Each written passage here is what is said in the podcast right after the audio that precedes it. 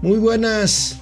¿Cómo están? Este lunes 28 de octubre, Semana de Muertos y Mauricio Flores. Hola, yo soy Alejandro Rodríguez. Mauricio Flores ya tiene, ya tiene las, eh, los requisitos fiscales para pedir calaverita en estos días. Pues así es, amigo, pero sí es una voz de ultratumba. Pues pero por- mira, para- ahí les va, para, para ir en- para ir en tono con Doña Austeridad Republicana hoy disfrazada de Catrina. Bueno, ahí está. Primero, hay que estar dado de alta en el SAT. Expedir factura electrónica por cada calaverita. Permiso correspondiente para uso del suelo. También deben de tener el permiso de la Profepa por esto de la calaverita. No vaya a ser que traigan una de las de veras ahí de la Unión Tepito. Y finalmente, a sus acompañantes tenerlos afiliados al Seguro Social. Ya saben, luego hay perros que muerden, hay tropezones, etcétera, etcétera. Tienen tiempo, pónganse pilas para pedir la calaverita. No les vaya a caer el SAT. Esto es Momento Financiero. El espacio en el que todos podemos hablar. Balanza comercial, Inflación, evaluación, tasas de interés, momento financiero, el análisis económico más claro, objetivo y divertido de Internet. sin tanto choro. Sí, Y como les gusta, peladito y a la boca. ¡Órale! ¡Vamos, réjete bien! Momento Financiero. Pues no, no llegan buenas noticias, amigo, no llegan buenas noticias económicas. El día de hoy se reportó comercio exterior, balanza comercial. Oh, vaya problema. Caen exportaciones e importaciones en septiembre. El INEGI, el INEGI manda este, este reporte.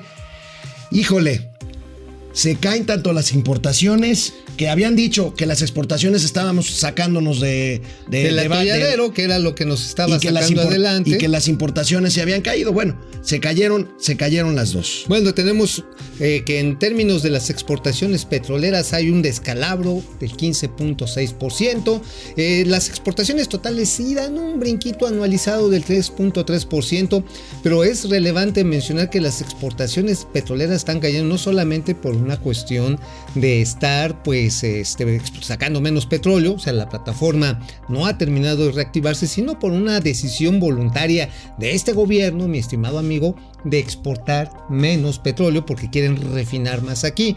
Híjoles, pues mientras no vendas, pues de dónde vas a sacar los dólares. Ese Pues es mira, como problema, pueden ¿eh? ver ahí, las exportaciones totales se caen anualmente en septiembre 1.3% y las importaciones totales se caen 1.8%. La balanza, el saldo de la balanza comercial, que es la diferencia entre exportaciones e importaciones, sigue siendo positivo por 2.687 millones de dólares. Pero aquí amigos, recuerden, la fortaleza de la economía se mide pues en la importación, sobre todo de bienes de capital, donde hay una caída brutal. Una caída de prácticamente el 10%, 9.3%, ya va para que vuela para allá de acuerdo a estos últimos datos. Aquí lo relevante de todo ello, amigo, es precisamente que los bienes de capital, que son los que sirven para reactivar una economía, van a la baja. Es decir, hay quienes, seguramente algunos este, amigos, este, pues, este, no les quiero decir chairos porque luego se me enojan, este, van a decir, no, pero es que vamos requete bien porque estamos dependiendo menos del exterior. A ver, el mundo está conectado desde que empezó el comercio, o sea, así de simple, ¿eh? o sea, nada más. Y esto tiene más o menos unos 10 mil años, más o menos que sido así. Digo, si no se han enterado. El asunto está en que si una economía deja de importar bienes intermedios o bienes de capital, quiere decir que está dejando de producir bienes exportables. Y ahí tenemos que si bien es cierto que la manufactura ha crecido, viene en tasas de crecimiento, de rendimiento. Y aquí un factor, amigo, que no lo hemos comentado y vale la pena destacarlo. El tema del tipo de cambio. Todo mundo festeja, incluyendo el señor presidente, de que nos está yendo muy bien con el tipo de cambio. ¿Sabes qué significa un tipo de cambio casi, casi inamovible frente a las exportaciones petroleras, por ejemplo? Menos pesos. Así es. Menos recursos que tiene el gobierno para gastar. Así Ojo, es. ¿eh? Bueno, y a propósito de este reporte de el INEGI sobre la balanza comercial, ya mi amigo Mauricio Flores les explicó lo que significa esta reducción en importaciones y en exportaciones. El subgobernador del Banco de México, Jonathan Heath, subió esta mañana un Twitter en donde, bueno, con todo respeto, está bien, está bien que lo diga, pero bueno, el tweet, el tweet del gobernador, eh, del Jonathan. subgobernador Jonathan Heath, Jonathan pues descubre el agua tibia, lo que nosotros hemos venido diciendo, el Ya, dato, el dato, el dato de. PIB que se anuncia, por cierto, pasado mañana miércoles al segundo, al tercer trimestre del año, viene negativo, amigo, viene negativo Sí. y pues nos perfilamos a la recesión. Sí, no, no, bueno, digo, hay sectores que ya están en la recesión. Es más, yo hago una apuesta, a ver si me la toman.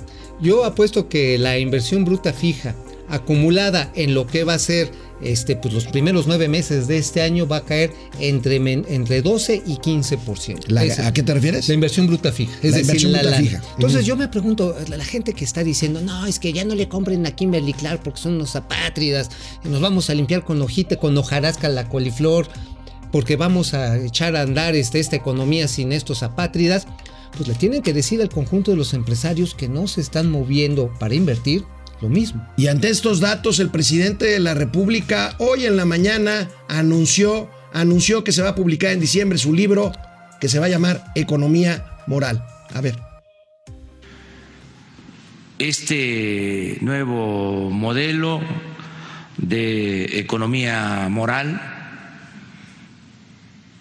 o de moral y bienestar lo estoy definiendo, clarificando en un libro que se va a dar a conocer el día primero de diciembre. Me dicen los de la editorial Planeta que eh, va a estar ya el libro en librerías el día primero de diciembre. Ahí defino los cómo, porque recuerdo mucho que cuando estábamos en la oposición, nuestros adversarios intelectuales, escritores, analistas, decían benévolamente, sí, sí, sí, estamos de acuerdo con el diagnóstico, pero ¿y los cómo? Se hizo famosos los cómo, porque se pensaba que no había de otra, que era neoliberalismo o eh, la nada. Oye, la moral no es un árbol que da unas cosas que se llaman moras, Moras. y son muy ricas con yogur. Ya lo comentaremos a ver cómo viene este libro, a ver cómo son los comos para mejorar la economía. Pero mientras tanto, hacemos una brevísima pausa y ahorita regresamos a un momento financiero. Muchas gracias por conectarse a todos. Tenemos, tenemos, tenemos- Llamadas. Otra vez. No, tenemos comentarios. es que Juan todo. José Medina Ordaz, saludos cordiales desde Sombrerete, Zacatecas. Hombre, saludos allá. Donde el cielo es azul y la tierra colorada. Carlos Eso. Ramírez, buenos días. Saludos, hola Carlos. Carlos. Julia León, hola, buenos días chicos. Gracias otra vez por lo de Nuevamente. chicos. Cerámica López, buen día. Saludos desde Salamanca, Guanajuato, ahí donde está la refinería Saludos. de Pemex. Eh, Jesús Saga, buen día. Hola Jesús. Jesús. Pepe García, Gracias. saludos desde Seattle, Washington. Seattle, Washington, hombre. ¿Cómo quedaron ayer los este, Seahawks? Este, No me acuerdo, sé, la verdad.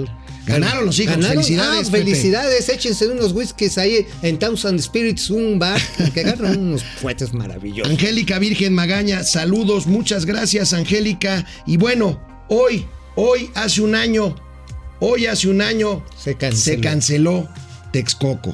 El día de hoy se cumplió exactamente un año de que el Ah, entonces presidente electo le dio los santos óleos al proyecto que sería el nuevo aeropuerto internacional de la un Ciudad de México. yo tuve una ilusión. Hace, hace un año Año, yo- te soñé.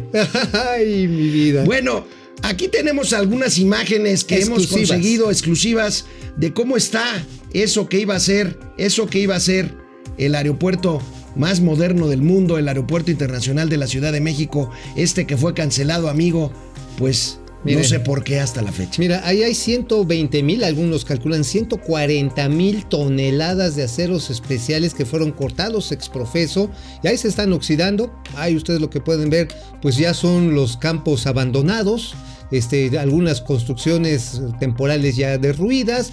Evidentemente, pues ya hay inundaciones. Estos tubos son cerca de 12 kilómetros de tubería especial que sirven instalar. No sé si la van a llevar para alguna unidad habitacional, si lo para Santa Lucía. Y esto es especialmente dramático, amigo. Estas son las pistas. Ahí estamos viendo cómo están destruidos. No sé si vieron un cilindro así chiquito. sí. Digo, para que me vayan dando su atención. Es un cilindrito. Esos eran los sensores este, de hundimiento eh, y con los cuales se iba midiendo. Ahora sí que por cada metro cuadrado el hundimiento que se estaba dando de las pistas. Ahora cuando la chairiza, perdón, los Amlovers dicen, ah no, es que resulta que la madre tierra se está tragando al aeropuerto mal habido. Oigan, señores, se está hundiendo porque dejaron de bombear el agua a partir de un oficio que en su momento lo tendremos que conocer, del 28 de enero. Se dejó de mover el agua para un hundimiento progresivo. No se le ha quitado esas capas de piedra, de grava que ustedes bien, ven- vieron ahí. Y eso, amigo, tiene una palabra en términos legales. Se llama daño patrimonial. Daño patrimonial, ya hemos ¿eh? dicho cuánto vale haber cancelado Texcoco. Y bueno, mientras les conseguimos, mientras les conseguimos los datos de dónde será la misa del año de fallecimiento de la terminal de Texcoco, veamos qué dijo el presidente también de la República hoy en la mañana. Dijo a los que no creemos en Santa Lucía, tengan para que aprendan. Es el avance en la construcción del aeropuerto de Santa Lucía.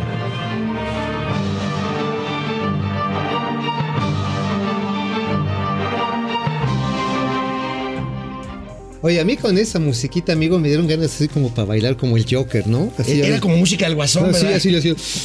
Oh, tengan para que aprendan. Bueno, Toma la barbón. Una de las cosas que dijo después de presentar este video el presidente de la República es decir, miren, hay piso firme, no hay lodo, un poco porque uno de los argumentos fue el tema de pues del lago de Texcoco, en este caso aquí hay un lago también, el lago es un pango, pero dice y muestra piso firme y en 10 días pues ahí tienen, ya le están rascando a la tierra, amigo, Santa Lucía, pues va.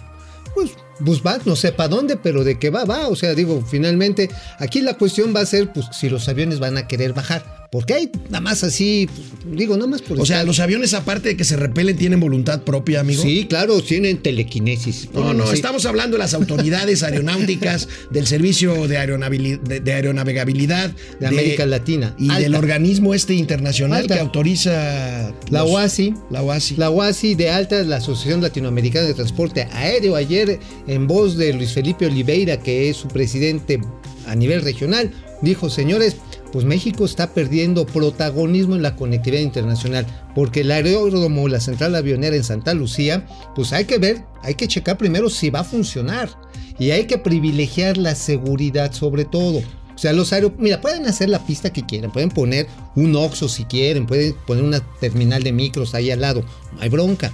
El único asunto es que los aviones tienen que saber, los pilotos, ya también el Colegio de Pilotos de México sacó un pronunciamiento muy marcado el- la semana pasada, el jueves pasado, de señalando el riesgo, el riesgo que significaba haber tomado una decisión política sin conocer los riesgos de aeronavegabilidad, los riesgos de fauna y climatológicos, amigo, tú ya lo mencionaste, el lago de. Zumpango pues, está ahí pegadito y nadie sabe la cantidad de avechuchos que viven, hay 144 especies, nadie sabe cuántos individuos hay ahí.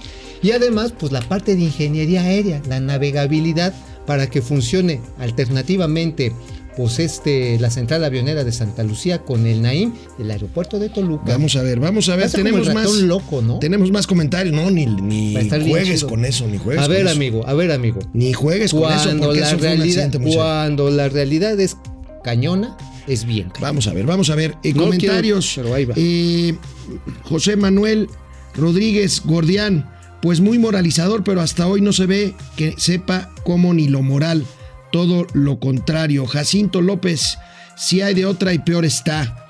Eh, Oscar Mauricio Monraz y los seguidores de Lopitos aplaude y aplaude y chale y sigue la misma cantaleta con los conservadores, pues sí, sí, Pues no, sí. sí. Pues sí, mira, con el glucomato de sodio hay que tener mucho cuidado, porque sí, eso hace que sepan muy ricas las galletas, pero engordan. Marcos Daniel, saludos desde Córdoba, Saludos, Veracruz. un café. Saludos. Víctor Eduardo Hernández, buenos días desde Ixtapas y Guatanejo. ¡Qué envidia! Hombre, Felicidades, qué Eh, bonito lugar. Carlos Ahumada, excelente programa. Saludos, jovenazos. Muchas gracias Hombre. por vernos y, por jovenazos. Somos los chairoporristas, dicen Mayra Mar. bueno, bueno. eh, Oscar Mauricio Monraz, el inicio de la central avenida de Santa Lucía solo por capricho y venganza. Bueno, una pausa y volvemos. Amigo, Ajá. ¿se acu- ¿te acuerdas cuando yo tuve una ilusión. el gobierno de Andrés Manuel López Obrador quiso cancelar el Gran Premio Ah, de sí, México? otra de las bueno, canceladas. Ayer fue un exitazo. Es todavía o fue todavía el último gran premio con el contrato anterior, pero ya está amarrado los contratos eh, De tres subsecuentes. próximos, Bueno, hay que reconocer algo. Hay que reconocer algo. Claudia Sheinbaum, pues se la rifó, ¿no? Se la rifó. ¿Y sabes quién también se la rifó? Paola Félix. Paola Félix es la directora del Fondo Mixto de Turismo. Pues ahí, ahora sí que sin lana tuvo que promover lana. Y finalmente sí, Ocesa, que tiene una participación tanto de acciones de este Carlos Slim como de Grupo Televisa, todavía Alejandro Soberón tiene una parte, hay diversos inversionistas, dijeron, va. Ahora, el tamaño del evento fue monumental monumental. La- ¿se- ¿Sabes cuánto, cuánta gente se movió entre la fiesta de Día de Muertos y las carreras de Fórmula 1?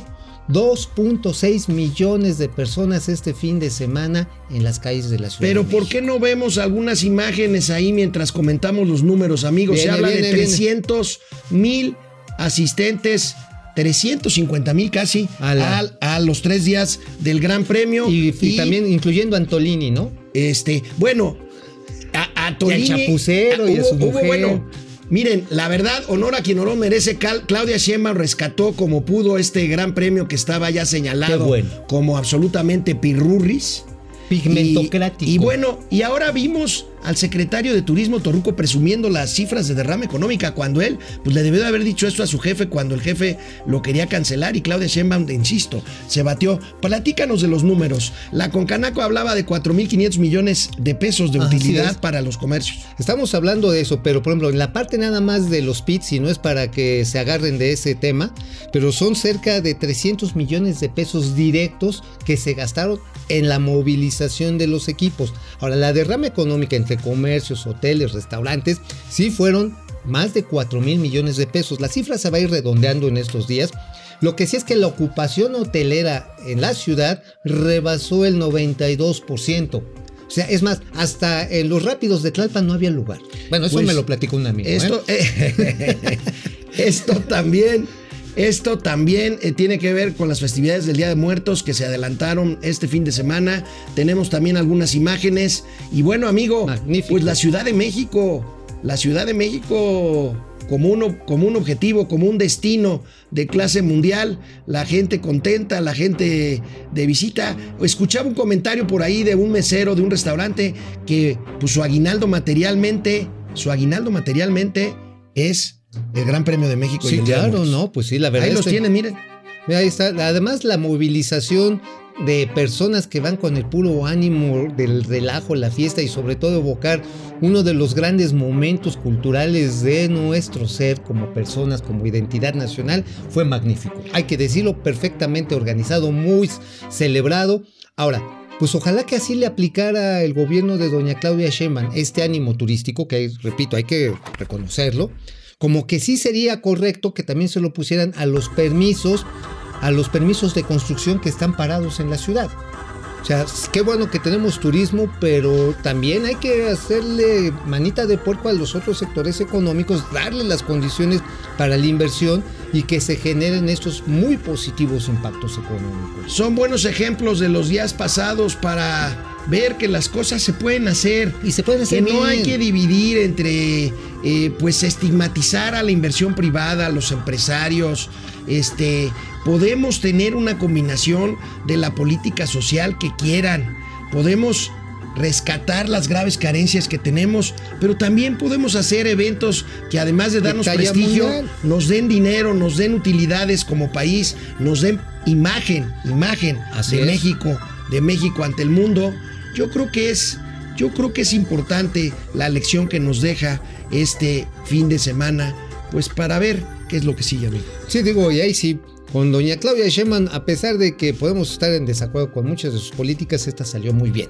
Salió muy bien y hay que replicarla en otras áreas porque si no, amigo, pues este, los datos que probablemente tengamos este miércoles de una recesión se mantengan. Sí, y, no, y bueno. no me cree que no lo merecemos. Y hay ¿eh? un mercado que está en ciernes, se está discutiendo en el Congreso las leyes generales, las leyes este, que tienen que ver con la legalización del cannabis, de la marihuana. De la pues. mota, pues. Y me llamó, me llamó mucho la atención cifras. Ya hay una asociación, aunque no lo crean, ya hay una asociación de posibles productores de la industria del cannabis. Si es que esto llega a buen puerto, amigo, se calcula que el mercado para el consumo lúdico de derivados de la cannabis puede valer 5 mil millones de dólares. No, es una cantidad impresionante. Eso de quemarle las patas al chamuco ya tiene sus asegúnes. Y ya fíjate que, por ejemplo, los, los aceites que se generan en el mercado, en el mercado formal. Es más, déjame decirte, hay familiares directos del Chapo Guzmán que son empresarios y son agroindustriales.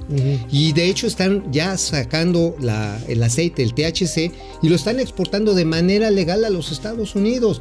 Y además con normas muy específicas para que los VAPs, los, los vaporizadores, pues no jalen plomo, cadmio o zincs.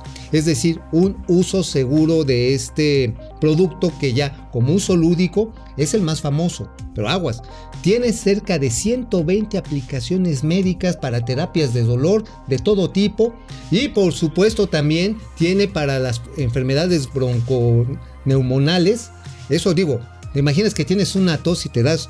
No, está todo... No, bueno. bueno. Bueno, pues eso es lo que vale. Se calcula 40 millones de posibles consumidores de este mercado. Vamos a ver, vamos a ver. Y bueno, como tema final de esta edición de Momento Financiero, pues algo no tan agradable. Trágico. La austeridad republicana.